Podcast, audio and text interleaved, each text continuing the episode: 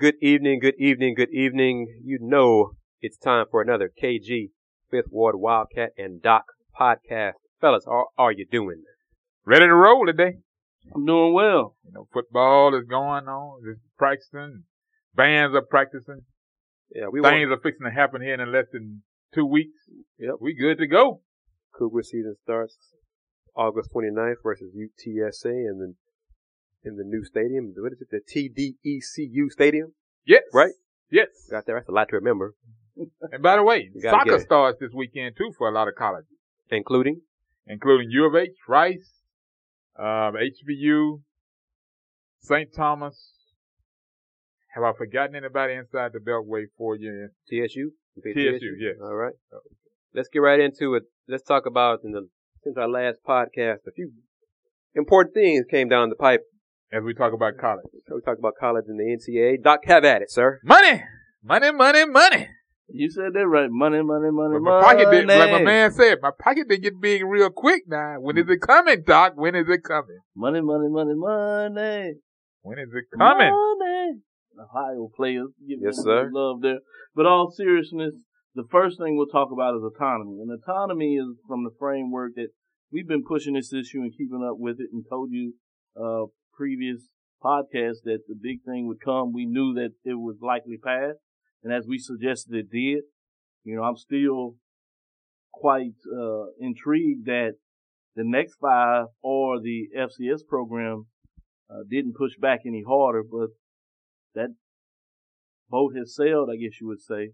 And essentially the Big Five, which we all know is recognized as the SEC, ACC, the Big Ten, Big 12, and Pac-12, uh, pushed, pushed hard, got it done, got what they wanted in terms of autonomy, which allows them to essentially make, uh, decisions in regards to cost of living. Because it's obviously with, uh, the five conferences generating rating over $1.5 billion last year that they have the financial means to do it. Uh, I've seen an interesting program that people may check out on the Big 12 site. Uh, that was a conference in New York, if you would, a symposium with talked about Buzz being a We talked about that in the last podcast, but the actual video, you can see the Yeah, you can hear it recorded. So I think for those that are really into that, want to keep up with that type of news, you have the time. It is long. It is a full hour, if you would, of a lot of time. hot air. Yeah, but it gives you some framework for those that want to get poignant. And there were some people out there that are quite poignant in some of the discussion. I think one of the biggest proponents of what was talked out there, and I thought that really made a lot of sense, at least in her argument of what she was trying to put on the table, was the former athletic director of University of Texas, and I should say women's athletic director at the University of Texas. Her name escapes me, but I'll get that for you uh, before we end this uh, podcast, uh, as she got things done. But she really mm. talked about what, what Chris Plonsky, this- something like that. Yes, that's her. Chris Yeah. Plonsky. Yeah. Thank you. You She really talked correct. about the framework of the NCA being a and the member institutions being a nonprofit organization, and that they're taxing that mode. And when you think about that, unlike traditional businesses, you there's no problem with sharing revenue from one group or one subset of an organization that generates wealth and then spreading it throughout the organization because there are causes and things that you want to do. That's kind of the philosophy of a true nonprofit. But you can't be a true nonprofit in one hand and then visit the other and, and do things such that you um, do not share that wealth, not only through, but are willing to share it through your own sport franchise. For example, if University of Texas, you spread the money throughout your other sporting teams, the women's sports, Olympic sports, uh, non-profit sports are really what they were, but they wanted you to get away from that and call it Olympic sports uh, because of the negativity that it was getting out of that. But then you don't want to actually share the money in terms of back to the players that generated. So she had a bone of contention, not necessarily with paying the players, but the fact that you're not sharing it with the other institutions. And that was one of the biggest issues I said with the next five or the other division one program from that framework. So that's why I bring it to your attention. And it kind of created the autonomy, which now essentially says, at the end of the day, what this means is that you'll probably see players be able to receive up to an additional five thousand dollars around that ball figure for each student athlete at those uh, Power Five institutions. And it'll probably not only go to, this is important, not just football and basketball, because they push the threshold. Again, they're going to find a way to generate the wealth, but they're going to share it with their other colleagues in other sports that do not necessarily generate that. For again, I think it's interesting that there's likelihood that, for example, women's soccer at UT will be benefactors of getting the cost of living raised as well. So again, they're sharing the wealth, they're helping other students, and probably a lot of times looked at with a jaundiced eye, but they don't understand that their scholarship is really based on the fact that these other gentlemen playing those particular sports are generating that wealth for them.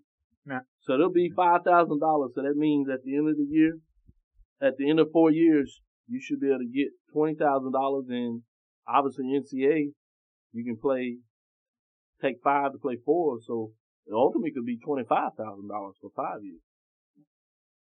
That's- that's a lot of change for a kid that didn't have it at first. Now they know it's like a trust fund that's sitting at the end of the road and all that. You, Well, that's uh-huh. the second part. That's the trust fund is the the decision, which is probably the bigger decision. Because the first one is autonomy. That's just cost of living. They had voted that in. That's something that the division, the big five decided pretty much to do on their own. Now, obviously, the court case was kind of forced their hands at it, but this is the decision they decided to do on their own. Now, on Friday, what you're talking about is the trust fund component is what U.S. District Judge Claudia Wilken stated in her ruling uh, uh, with her brief to say that what the NCA was doing was illegal in regards to holding a college student uh, that plays athletic, their names, image, and likeness. And this to me is quite dear. I, I think this is important for us to think about. If there's anything in America or the world that people really won't argue about is that an individual owns their name. hopefully. No, unless you sell it, you own your name. That is you. The judge even stated that they were doing this illegally. So to suggest that it could be done is wrong. They were wrong. Nobody just had ever called them on it in such a way and argued poignantly that a judge stated that it was. Now, obviously, they can appeal it, but I'm telling you, anybody that has a modicum of fairness would suggest that a person owns their name, which means in a lot of ways they should own their image. They should own their likeness. And that's what this judge essentially said. Now, what's key in this, she really didn't get into a briefing in regards to individuals cashing in on their own personal likeness. But she said as a group, basically as a freshman recruiting class group, that at a minimum, um, that they should be able to negotiate for their like- likenesses based on television revenue, Mm-hmm. based on EA games and sports. Mm-hmm. She said it's obvious that people would pay for that. And so those are the things. And so she capped it at a minimum of $5,000 per year, which is you're alluding to. And this money will go in the trust for once they leave school. Gotcha. So if they stay four, That's five for everybody. years, for everybody. No, that's for two sports. Well, football and men's basketball. football and men's basketball. Now, I think you're right though, because it's capped at a number that is reasonable. I think the Big Five will decide to make sure that they use it as a way um, to stay within Title IX. In my opinion, it's separate from Title IX, just like you can separate scholarship limits. You don't have to have scholarship limits in regards to uh, compartmentalizing football compared to other sports, or they would be in trouble with Title IX because they never would get out the number. That's the things they don't want to share with you, and they throw this Title IX to make you think because it's not about equivalent one to one. It's about fairness and equity within that framework. So they don't have to do it, but they want to make sure that they create this, what they like to call a college model in such a framework that allows them to do this. So I think you're right, Chris. they will set it up where all players will get this. So essentially, all players staying between four to five years will end up getting at the end of their educational stint forty to fifty thousand dollars. Twenty of it during that time, five thousand a year cost of living. And the other part will go in a five thousand a year basically going to a trust. And what's interesting, she capped it at a minimum.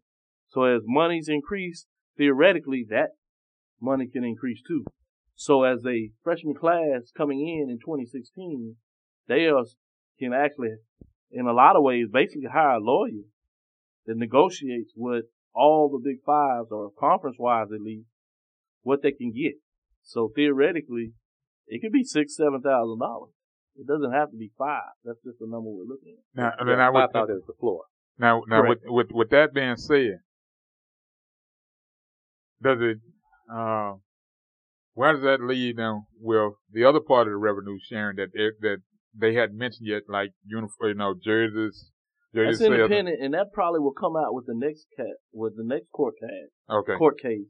because Um, that's that, going to be really the significant one that's really going to determine whether what they're referring to as the now college model, which is a byproduct of the amateur model, which they had to change the word because Olympics were amateurs, and when they allowed them to sell their likenesses, they had to codify that, and now they changed it to this new terminology they use, which is the Cotter model, which is all basically a framework of them being able to exploit individuals for the money.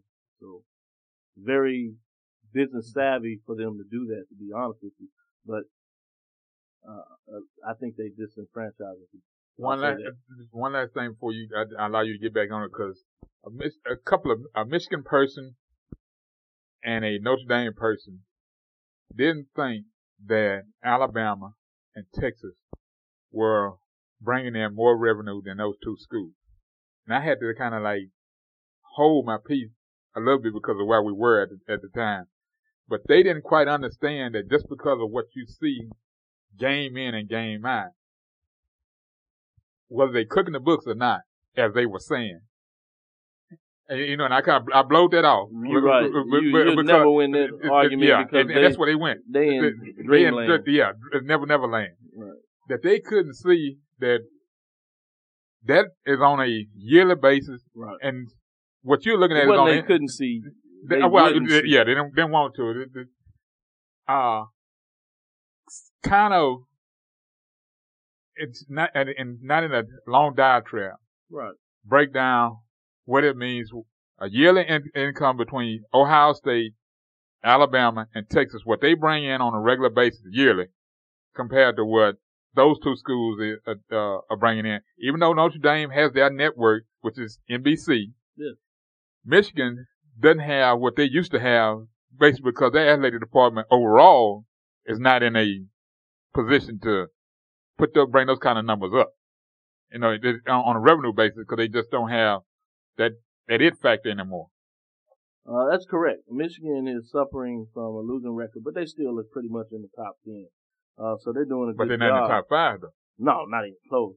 Um, and a lot of that has to do, frankly, with them uh, losing revenue. They're right outside of it, depending on what models you want to look at. Uh, there's some models where you can go back to 2008, but I, you know, give you an example.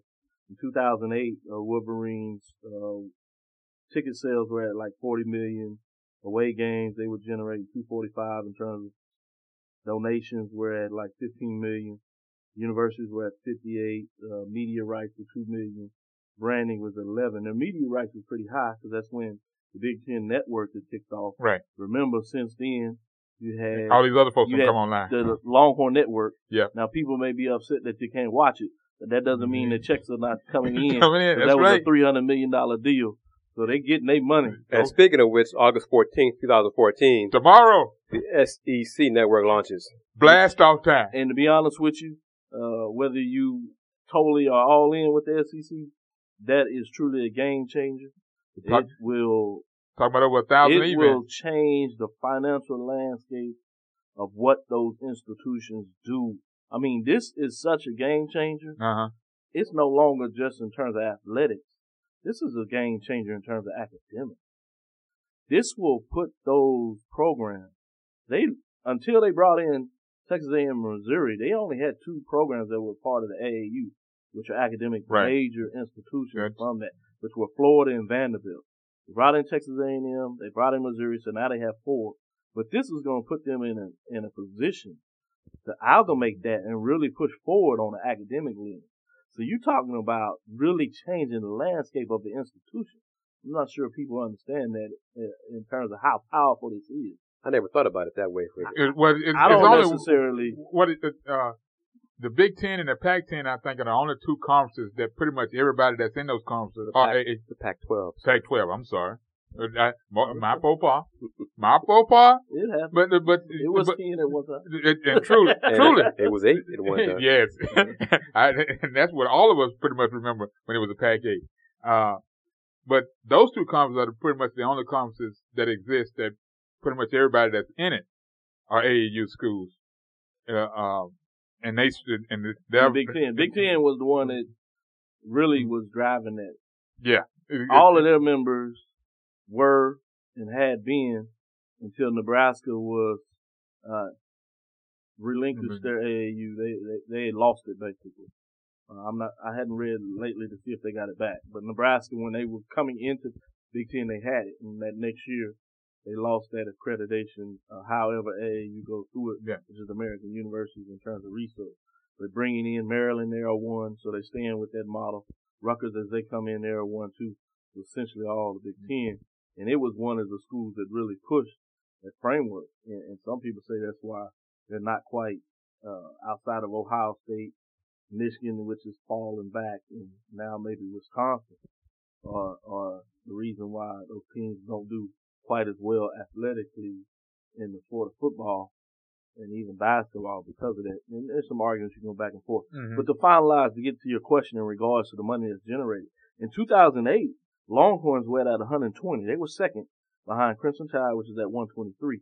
But because they did the Longhorn Network over the last three or four years, Mhm. definitely last year, they were number one at 165. And they, and Notre Dame, that was two, wasn't even really close in terms of network. Now that will change to some degree following this ESPN deal. Um, so it'll be interesting to see. Cause that'll that bring, means. that, that would change the structure at Alabama. Yeah, so you have maybe four or five teams in the SEC that are on top of there, the highest team in there in regards to over the last couple of years. Mhm. Uh, and the Big Ten is Ohio State. Uh, Michigan was in top 10 revenue sales, but they've fallen back behind. Another team that you see jumping up there in there in the top 10 is Wisconsin.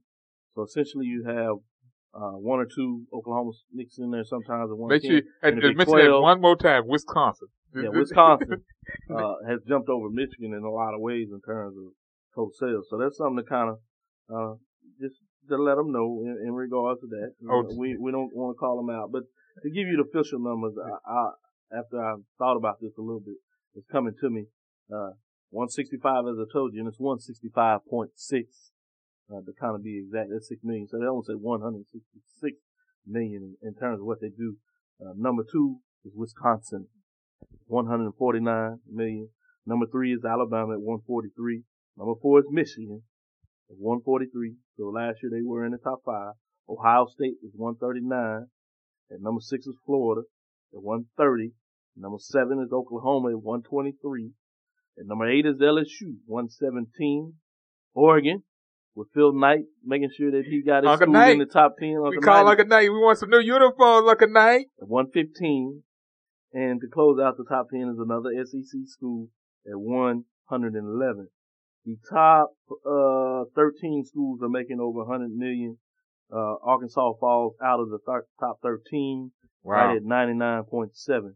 So Jerry Jones has done his job to make sure that they right on it. Jerry Them and the Waltons. he needs a donut, do- yeah, in the Waltons. Then- Jerry Jones, between the Waltons and Jerry Jones, they need to donate, uh, Put some money behind the yeah, three hundred thousand dollars to make sure they get to that one hundred. yeah, oh yeah. In terms of revenue generation, but that lets you know the money that's out there and why we're taking the time to really discuss that to let you know the framework uh, that yeah, it sounds all nice and the players are getting something, but you literally have people that are getting wealthy off the back of these kids, and to me, it's just a, it's a no-brainer. But to close out on this, uh, as we move forward, is the impact of this O'Bannon really starts to change the framework. She didn't go a long way, so what they perceive as the college model is not totally destroyed. She left it in some semblance, but she opened the door because she got this on the case. So it'll be appealed. Mm-hmm. Uh, but the way she wrote it, I would say in a lot of ways is likely to be upheld. And if you ask the NCAA in a lot of ways, if they could keep it at this number and keep their model and stop the lawsuits, they would jump up and cheer in a minute. They'd be happy. They'd be very happy. Mm-hmm. But what it does, it creates a precedent where the next case that I told you about is going to be very interesting because he's saying that they're just like she said they're restricting their earnings, and she said uh, she agreed with that in terms Uh-huh. of like he's saying they're restricting their own earnings in terms of capping what they can get as a scholarship. So he wants that model totally blown up, and he wants to open the door to the true capital model of what we see in America and every other thing, unless you negotiate a collective bargaining agreement like you do for the pros. So he's saying either open it up. That's you're talking Right, about right. Uh, Jeffrey Kessler. Jeffrey Kessler is the one that is going to uh, make this interesting in his next bargain. So that's kind of where this goes in terms of why this is important and why we spend a lot of time on it. All right, today was a good day. Really? A few things briefly. Doc, uh, Prairie View A&M women's basketball coach Don Brown uh, added a Tarnisha Scott to the women's basketball staff. Can she play? She's a coach, man.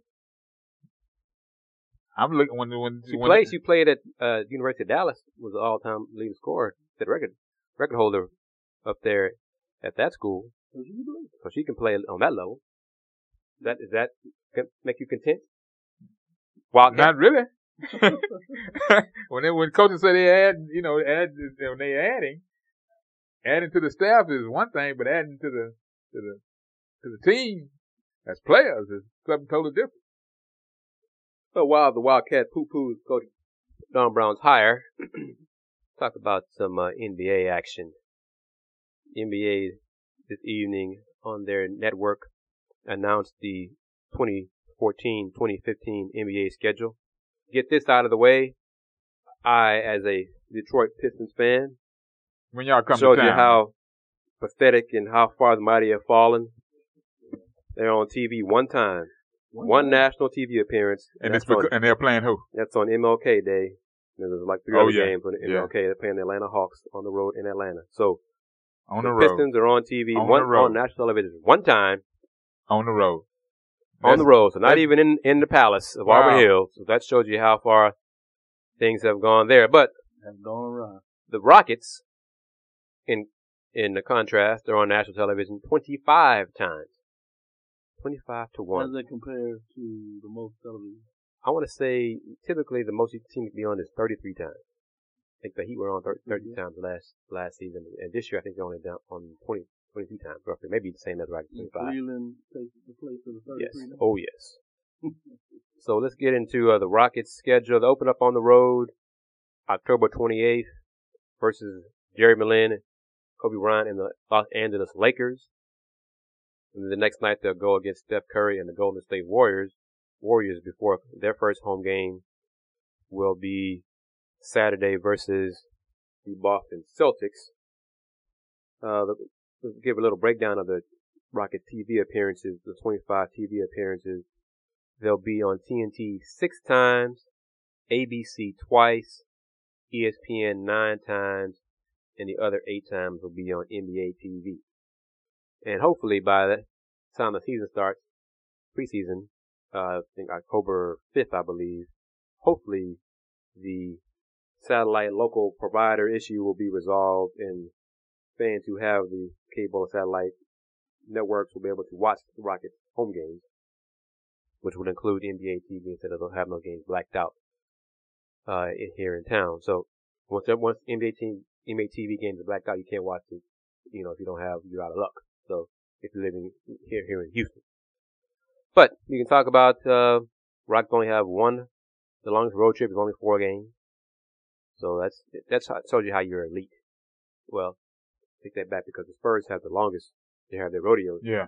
trip in February, so they're on, Back to back the game. road on in almost the entire month of February. But the Spurs, you know, are the Spurs and the Rockets aspire to be like the Spurs organization in many In many ways. many ways. Many ways.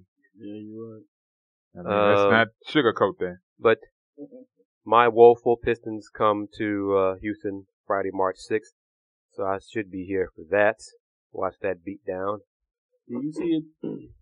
The turnaround starting to change. Oh yeah, they finally got a coach. So yeah, and he's also a general manager, despite the fact that word is Greg Monroe is taking the uh, player option available to him, and he'll become an unrestricted free agent next year, which many folks now hasn't been official yet, but that's the word leak out on Tuesday that he's going to go that route and become an unrestricted free agent next summer. And he believes he and his it gives him more leverage, more ability to uh, choose teams. But his skill set in today's in the NBA limits his opportunities because he is not a the term the stretch power forward. He can't shoot past ten feet. And stretch forward out three point range. So he's not the most most athletic guy. So because he's not an athlete and not a, stretch power forward, the number of teams he can really go to and get max dollars is a smaller circle. So oftentimes you hear the term tweener. Usually you see it based on size, but in a lot of ways he's a tweener. But in this case, it's in terms of physical attributes, in terms of his limitations and what he can do. Yeah, he's not quick enough to guard the elite fours. He's not strong enough to really bang in the post on a consistent basis, but it's not too many huge bangers in the NBA at the, at the five spot. So he is he is a he is a low post scorer, Right. Viable for but uh, and he still put up, despite the fact the team stunk last year, he still put up roughly 15 and nine, and because of that, he's going to get serious offers. It's just not probably from elite teams, but you know, you, you get paid, you get paid. So where money comes from, money still spend. So wish him good luck and writings on the wall with uh, Stan Van Gundy in charge. Stan Van Gundy is a true guy who wants stretch three point shooting uh, big men at the power forward spot. So this probably be the last season for Greg Moose Monroe in a Piston uniform. Thank you for allowing me to have a Piston segment here on the MKG Fifth of Wildcat and Doc podcast. You you you sound Back you- to you- the you- Rockets You sound and the You NBA. just sound. That's all I'm gonna say. You just sound. I, I love my team, ride or die, 30 years and counting. I think it's appropriate. I, I'm sure we have some of these Oh, yeah. listeners. Oh yeah. They wanted to hear that, Uh, But uh, and hopefully we can add one or two. the, the, as, it, as the NBA season starts off, 69th NBA season begins October 28th with the Rockets and the Lakers part of a triple hitter. Well, only two games will be on national television. Uh, the first game will be broadcast on TNT will be the Spurs, defending champions, hosting Dallas Mavericks and Chandler Parsons and Dirk Nowitzki. And then I believe the Pelicans are also a part of the other game on that uh, first on, on October 28th. Yes, it'd be Orlando at New Orleans on the on NBA TV or on League Pass, right? So not even NBA TV. There'll be five games on Christmas Day. Yep. I really Yep. don't like that, but you know the NBA that's a lot of games though. That's a lot of games for Christmas Day. It's Christmas, man. You know, especially when you- have got a lot of players traveling distances. Now, if it was like in-state robberies, Rocket Spurs, Rocket Mavs, you ain't got too far to travel. I'm I'm, I'm kind of accepting of that. Oklahoma got- City and San Antonio is one. Lakers going to Chicago, that is not Well, not a hop, skip, and a jump. no, that's Cavs true. going to Miami, it's not a hop, skip, and a jump. Golden State at the Clippers. Yes, that's reasonable. The Wizards and the Knicks is decent. But the highlight of the day is going to be Cleveland and, uh, But- and Miami. Yeah, that's, I mean, obviously that's a re- that's, that's a major TV event. Yeah. And that's why they put it at prime 5 p.m. Uh, uh, ABC. So you got two games on ABC on Christmas. Opener will be on ESPN and the last two will be on TNT. But NBA season is, is almost, is not, for me, it's almost here. We got college football, uh, soon to kick off. We have the first week of NFL preseason this past weekend when Houston Texans laid a big fat dinosaur, Tyrannosaurus Rex sized egg Saturday in Arizona, They did a little chafing. They they deal. chafed a bunch, bunch of folks. thirty-two to That is- nothing. They chafed a bunch of people. That's all I'm gonna say. They I'm not chafed. even sure really if that is. I mean, I, I assume it is a huge egg. You know, because that of would be a big egg. you know, Well, We probably need to do the pterodactyl. you know. But there was there was even a, a Giganosaurus, was like a larger dinosaur than a Tyrannosaurus. We're going to get technical. That's a, a supposedly bigger dinosaur than the Tyrannosaurus Rex in, in my archaeology. So my Yeah, My just nerddom right there. the so yeah, that's how big this egg was that the Texans laid. Ryan And it Fitzpatrick was looked literally horrible. an egg. It was a zero. Thirty-two nothing. You are correct. Yes, sir. Ryan Fitzpatrick looked horrible. The defense looked horrible. Can they get better? I sure hope so, because if not, it can't get much worse. I hope. yeah. I mean, they you know, can't keep in get mind they the worst. didn't have They- Andre Johnson didn't play, Arian Foster didn't play, so that hurt the offense. But the defensive secondary, My my Yes. my biggest uh, I, I, I'm. Glaring that stood out and it's, and still standing out. 122 left to go in the game. Third, Savage is on is, is the quarterback. They're on the, they're in their own end zone. He drops back. Blitz. He gets snatched, dropped, safety, and Arizona just runs the clock out. And Savage gets dinged up in that situation. And it's like, everybody's got this look on their face like, I'm ready to get out of here. At, at that point, it was like, let's go. I, I have major concerns. And, and, I have well, I'm gonna ask you, concerns. I'm gonna ask the you, did they is- look like they were not in shape? Or they, uh, I, I didn't even. I'm not even. I don't think it's shape. What I saw is a lack, of talent. That was a lack of talent. now that, That's Rick That's Smith. what I saw was a lack of And- and- talent. That's where I was going, that's, that was the next thing. I've seen a lack of talent, but what concerns me more, the history of the league suggests that a rookie coach, particularly coming out of college, does not do very well in this setting. I'm listening. And they tried to suggest that this is not a rebuild. So even from that situation, does it make sense that you hire a coach of that caliber and think that you're going to run, win in this league? It doesn't happen. They're trying to, to sell the fan, and we have people, we have friends and colleagues within the organization. I won't name any name. Yeah, So, you know, it's his job to put a positive spin on the team, but the team is garbage. now, The talent is garbage. with Quarterback play is garbage. The, all right, the- with the schedule, Which is why, and I Defense didn't want to use is it garbage. right? And that's why I wanted to have a, I had a major concern because you really think about it. The only place that they have any semblance of real talent is on the defensive front. that's true. And unless they get to the quarterback in three seconds, Right. And They, are in trouble, they're in trouble. literally. Linebacking core is not good. the Secondary is worse. hurt, unproven. Secondary has been woeful in years, and they lost some talent. They had off of that, so now you got unproven talent. You get in on the offensive side, they change the scheme in terms of how they want to be physical, so they're still improving up front. We we may they may have some talent on the front line, but we got to see that. You question the ability of the quarterback to play in terms of not that he just doesn't have talent, but especially the consistency. Right. Uh, even if he can make some plays, can he do it consistently? Ryan? Fitzpatrick Good is a journeyman for right, a which is, and the reason why you're a journeyman is what? Yeah. If You're not consistent. consistent, Yeah. right? So you stay in the league because you have some level of talent. Right. And and he was my quarterback on the fantasy football team, and I rode him for two weeks. I got lucky. He was good those two weeks. And I sat him. I sat him behind down, and he started to And stink. you were lucky that you set him down. I sure he was. wasn't good anymore. That's right. Yeah. And, and I shouldn't say you were lucky. You were smart. In I was smart. Well, well, Case Keenum, God bless him, he's a Cougar. He's regressed since he first played. and this is supposed to be a quarterback coach. You know, and And then you talk about And- the and- fact and- that your that- best players, one of them is hurt, the other one is disgruntled in a lot of ways, and both of them are older right. Uh, and, on the offensive side of the ball. and the worst part about the quarterback situation, and this this got discussed real quick.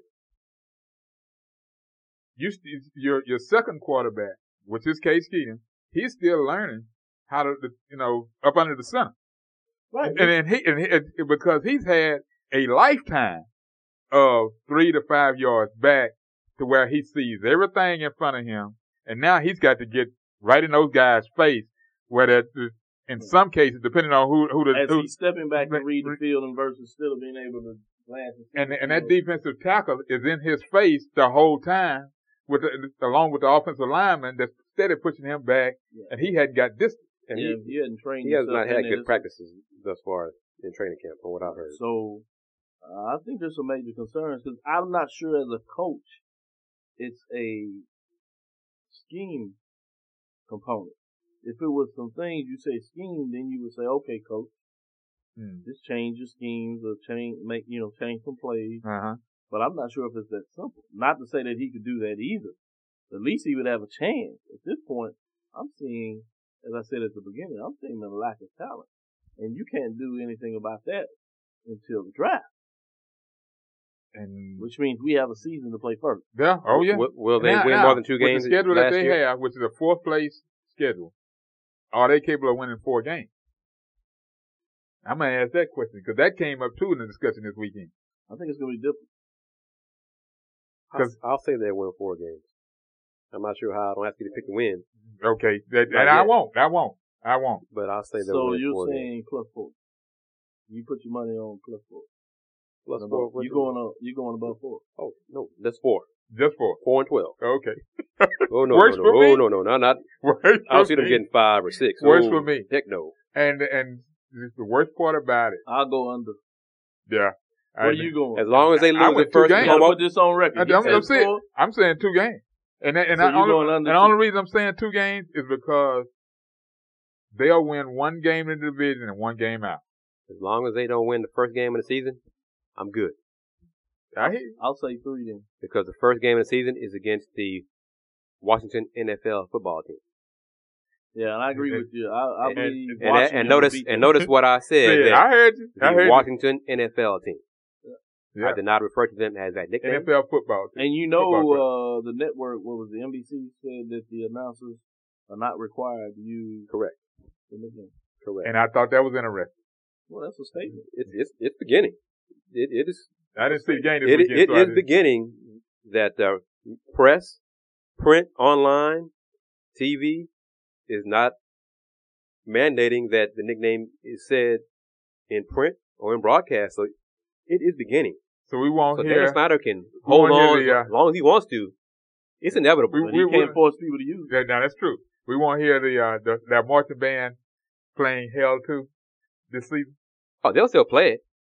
I won't even say Say it. The So song. it doesn't mean that it's going to be That's going what over I- the airwaves. You know. That's what- He knows how I kind of like phrase that. Oh yeah, they'll play it at ho- at the home games. Oh yeah, they'll play it. But it doesn't mean it'll be on the airwaves. All right, yeah, I got it. But yeah, the circle is shrinking of the people who will say their Yeah, name. Then Nah, that's- susceptible. Now, man, we all know that's the big gorilla in the room, the NFL. Mm-hmm. Literally. And could you, How, how, as you said that, can- I have to get this in there. Who is the person that is telling Snyder? I understand he's the boss, so he may be telling himself, but who? Some you telling me that nobody can get to him and tell him to stop? Because that interview he did on ESPN oh, he was looked bad. horrible. Oh, He's it was been better off just not saying anything. yeah. Ev- And even he did it an interview on radio, and the the transcribe of it, transcription of it, he only said the nickname, the team nickname, twice. He said Native American, Indian, Native American, indigenous people. He said those phrases more than his own nickname. It was like six to two. In in the interview he said on the radio. Then he had a pre uh, player, the punter, from a previous team that was retired, come on there, and he like just he he was awful. He said them people, he called them. oh, Indians. Oh, Uh, he- Oh. I don't know no Indians.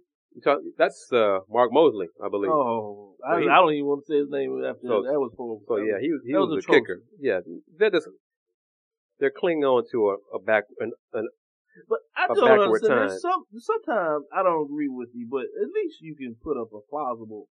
they, they, they- what is there? There is they're saying it's tradition and No, you just And- said we want to use the name, and we're not gonna talk about it until y'all convince us to change. yeah, and- But don't try to convince people that their thought is wrong. Just say we gonna use it until y'all force us to change. well, But And here they we go do- again with the with the with the with the with the financial economic part of it. Has any has he lost any signing? Any stadium not, signing? Not yet. No. No. No. Now that, that that's meant that, that, But he will. He has not been hit hard in the pocketbook yet, but it's coming. It will. It's coming. Okay. The trademark stuff, when that finally is resolved and, Yeah. and they don't, they finally lose it, and anybody can go out and use that mark, yeah, he, Now, he'll change then. I'm two and zero with you right now. As I speak, when I tell you, now Chris is coming on board. He understands. I'm He listening. sees the I'm light. listening. I'm just I'm just I'm listening. I'm listening. Now we understand that you're not of the hip hop generation, but when we speak and we decide to do hip hop in its purest form, you better listen to me. All right. So it, it's inevitable, and and it's I won't say it's sad, but from a financial standpoint, they could get a new nickname and market that in so many positive ways, or put a positive spin on, and make so much more money for finally joining the 21st century, and keep and keep the same colors. And there's studies that show that what Chris is talking about is not just a thought. It's been proven in terms of the derivative, and it's exactly the reason why teams do change names, even with the history. And the same reason that you see them changing colors, changing logos, because they understand that it is a revenue producer. So Mm. from a from a money standpoint, I don't see why he's holding on to this. Which to me is even worse, because you know, it- then you know it, it's not about money. It's about a personal. yeah, it's about it's, it's like You're uh, not gonna tell me what to do. yeah, And I don't believe.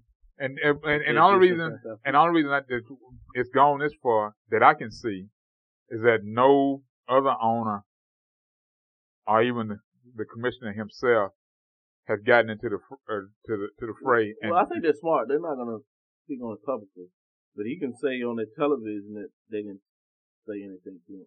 But I don't believe that in a heartbeat. They too too much about money. So you so you you under, Jones talked to him privately. And I told him. Come on, man. Now you you hold on this, but you know This, the this, time is this is a losing battle, man. Right. Come on. This is a losing battle. you need to be prepared. And you can make a whole lot more money doing it, doing this. Wake up, man. Let go. let, let go. You think he gonna let this, this, Eventually, he's gonna have to let go. Yeah. He, he, he'd do better not to let go on his own, quote unquote, on his own, rather than being forced to and lose money. yeah Why, why, why lose more money? Why lose money? Right. Inevitably, when you can make money. You do it right now. it's gonna be an interesting season on that part of it.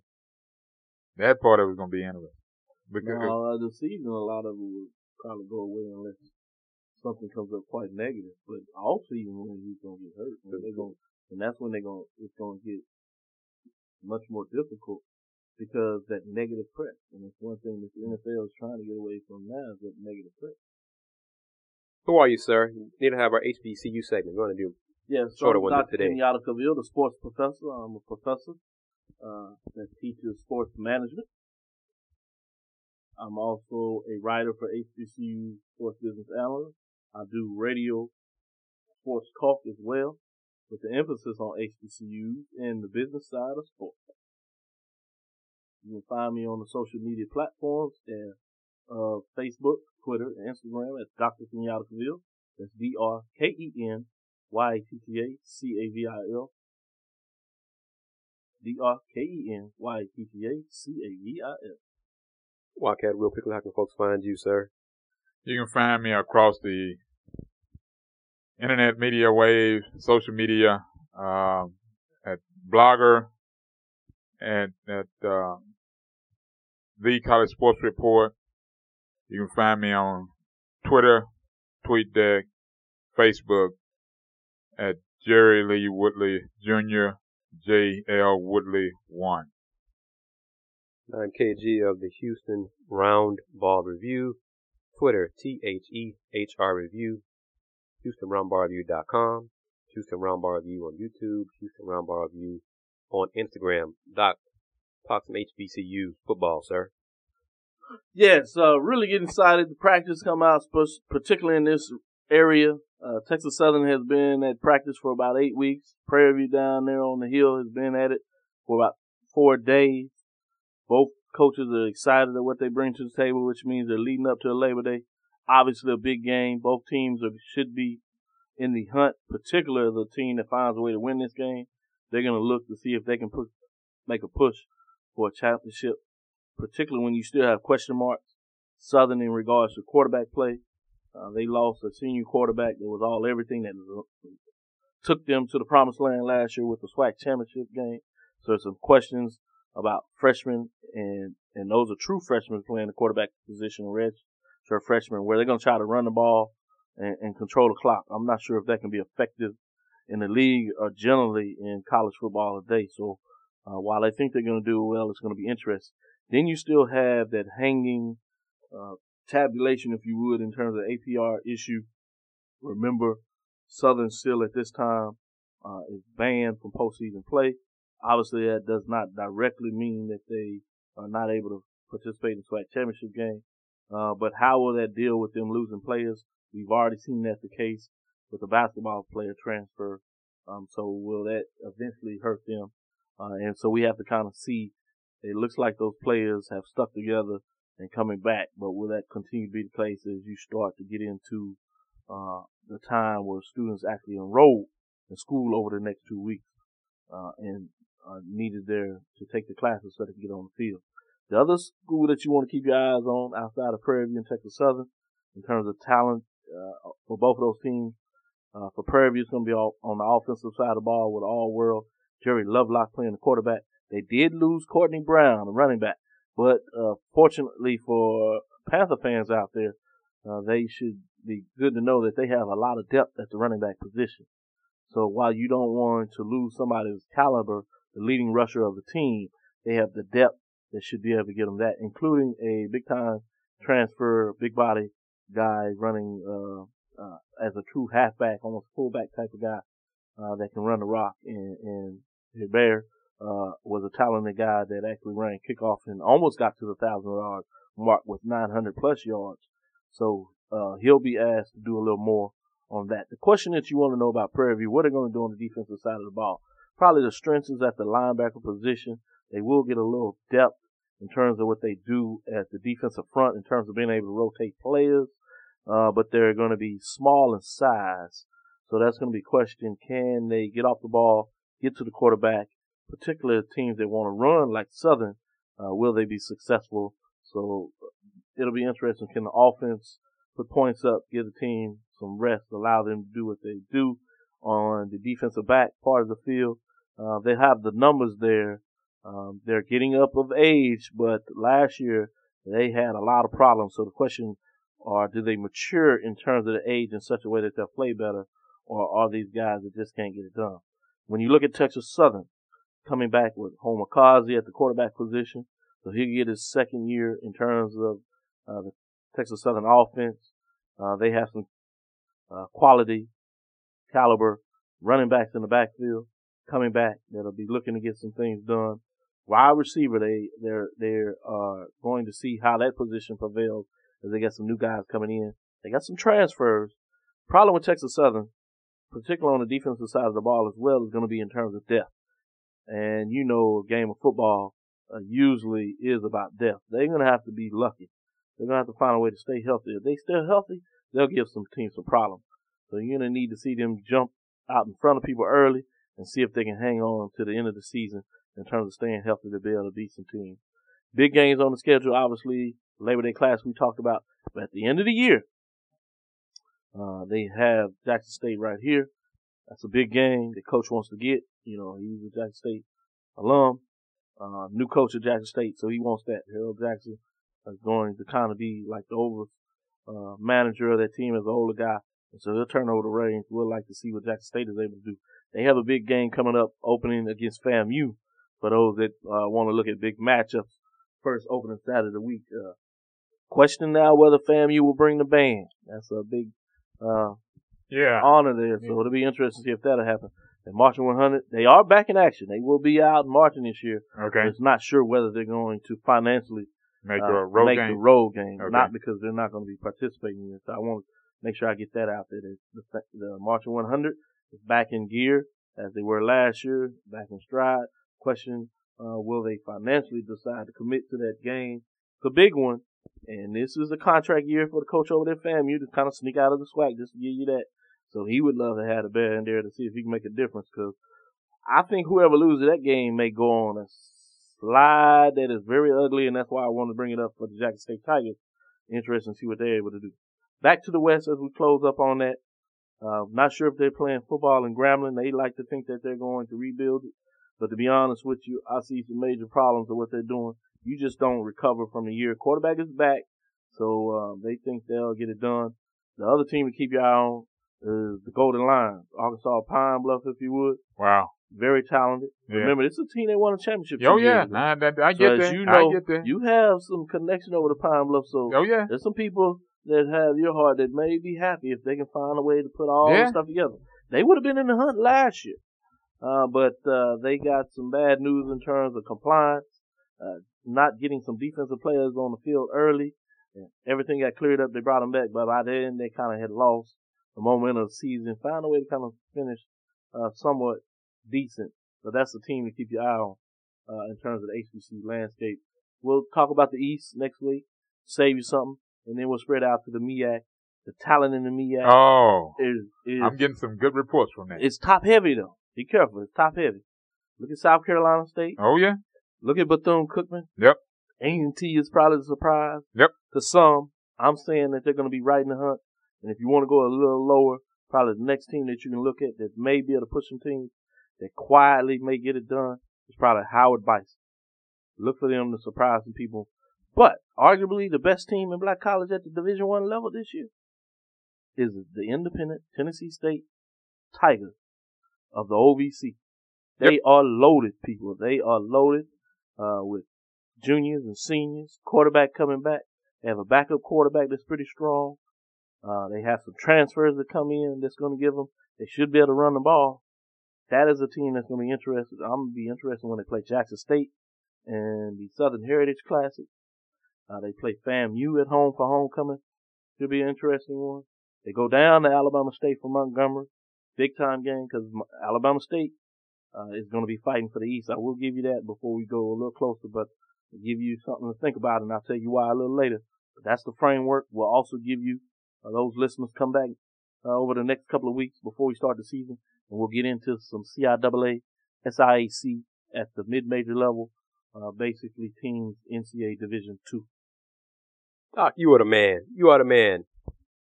You want to talk about any injuries regarding PV? Yeah, that was the Courtney Brown. That's the one I tried to slide in and not make sure people didn't know. Uh, Courtney Brown is out for the season. Uh, but for those that are going to get nervous about that, he was the leading rusher, over a thousand yard, quality, quality back, uh, Hard work. hard worker, first team type of player. But that is the position where they have some depth. Correct.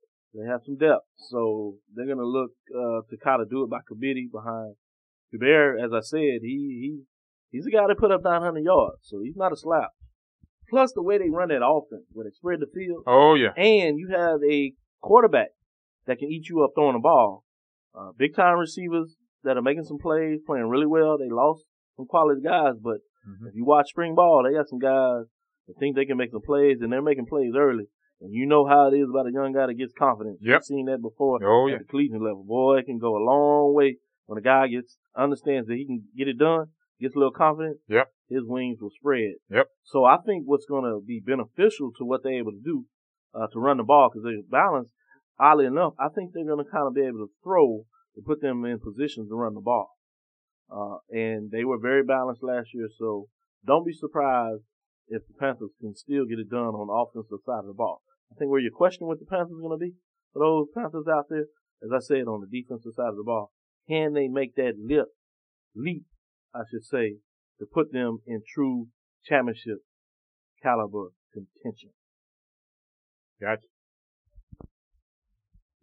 Sir, anything you want to add and want to share? Uh, I am to talk to Coach Levine tomorrow. Uh, I will be headed back over to HBU on Friday. Um, I'm scheduled for a Rice on Saturday. Um, let's see who else. Check with And your then- friends over the Houston, ba- Houston Baptist Yes, sir. and see if you can find out a little nugget um, that uh, may be the fact that, as you asked, that uh, they may have found a way to get Texas Southern on the schedule. Uh, see if you can squeeze that out of them. 16, 17? yeah. Is that? Did it get done?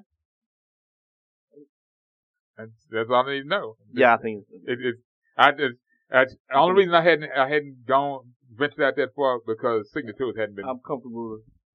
I think it's gonna be. okay then. We'll get a list. Yeah, a little yeah. surprise I tell you, I, when it comes out it comes- officially. yeah, no, but they yeah. can listen. Oh yeah. But, to uh, us yeah, podcast and, and take it to the bank. yeah. We, we go, it's, it's something we put together. it. They're gonna put together. You asked for it. yeah, they, they, I think it's gonna get done. yeah, it's, Uh, I'm I think Texas Southern. It'll be interesting because I think Texas Southern will be fully off the APR by then. yes, Uh, if they're gonna rebuild this program, Asberry's gonna get it done. We need to take a leap this year. yeah. I, I, they're playing 11, so I'm hedging my bets. I got them coming out of the season six and five in the winning season, which I think would be huge hmm in terms of where they're going with the program. So by the time that game is scheduled, Houston Baptist should be Yeah. fully loaded in terms of scholarship commitment and build that program Also by that, out of the Southland. So I think it'll be interesting in terms of seeing that game uh, in terms of direction of both programs making that step. and by that, I would have tried to play them early if I was Texas Southern. there you go. But I think actually the time that that game is probably going to schedule 16, 17 framework, I think it is. I think it actually will be better for the fans. Yeah. I think you should see a really solid football game. And by that time, um, there will be, uh, more seating capacity, uh, being product, uh, being, uh, in, at- at it's HBU. it is a home and home. yeah, it, it, it will definitely be there. Um, they're in the process of getting some, some things worked out where they can get the whole corner and, um, put a, uh, uh, north end and a, uh, east end, uh, set of, uh, stands and all up. So it, it's, it's coming along. The, the one thing is for sure, and I hope folks got my, my tweet and my, uh, blog and my video on YouTube this week, uh, the College Sports Report, uh, in the background. The, fan, the stands were finished. The only thing that were needed to be done was uh, the uh, those uh, mid uh, 50 yard line seating, the seats to be put in, and they were finished. You can find the uh, uh, I put the link on up on uh, my uh, blog and on Facebook and Twitter today, earlier today. So folks that had mental issues, uh, soothsayers that were, it's not going to be ready. September 6, 2014, McMurry HBU will be playing at Husky, Husky Stadium on the campus of H, Houston Baptist University on the corner of Beechnut and Fun. That's a good thing because uh, they're building up that stadium. The other issue you have is football at Prairie View in October. They will have a rebirth of them building that stadium down there. and then we'll be ready to kind of like put the screws to it. And I, I'll say that right now because I, I, I kind of push him every now and then when I see him. Uh, they got, they got another stand, another, another school put a, uh, put a stadium on campus. What you waiting on? I kind of poke him a little bit. I kind of poke him a little bit. HBU does not want to come down to the hill. Uh, I tell you what, everybody plays Southland School. The last Southland school that Prairie View played, There's a lot of scoring. they There's a lot of scoring. defeated them. That's all I will say. They came out with the W. Yeah. You didn't quite understand. Oh, yeah, I heard you. I heard you. All right. But it'll be two, you know, we're waiting on a set of stadium. You know, somebody else got to be putting another, another stadium up on campus. On Okay. campus. I'm going to wrap it up on a light note, then serious and somber notes. Okay, Thursday morning, University of Houston head coach Kelvin Sampson will complete, he has accepted because the NCAA men's college coaches have a Show took their ice time. bucket challenge similar to the women's basketball cold water challenge. But the Ice Bucket Challenge uh, benefits the ALS Foundation uh, annual little, you know what I'm trying to say, annual lateral sclerosis. Coach Tom Herrion called up, challenged Coach Sampson to participate and accept the Ice Bucket Challenge. Uh, Coach Sampson has accepted. It will take place uh, Thursday morning on the Carl Lewis Outdoor Track. And based on the press release that the school has sent out, Coach Sampson is going to challenge three of his friends as part of the challenge to accept. He challenge three other people. And the names are, quote, pretty big names. So look forward to seeing that on YouTube, uh, Thursday Go evening. ahead, Coach Sam. So That's good for you, Rick. Yeah, kudos to Arizona women's basketball coach Niya Butts who started the Yeah. ice bucket, the cold water challenge on the women's side, right. and it is now moved over to the men's basketball side. It's benefiting charities. So kudos to every coach who and member of media as well who's participated and accepted the challenge and those who've made donations That's to right. the charities as well.